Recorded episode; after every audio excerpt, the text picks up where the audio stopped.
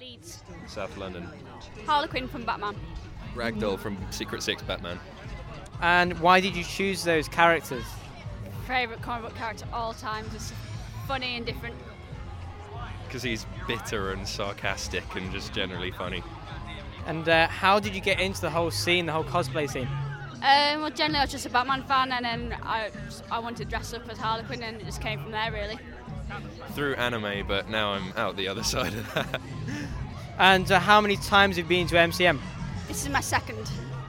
Since early 2008, I think. Just meeting different people and um, socialising people that's interested in stuff I am, because not very many people I live like that. Just socialising and hanging out, really.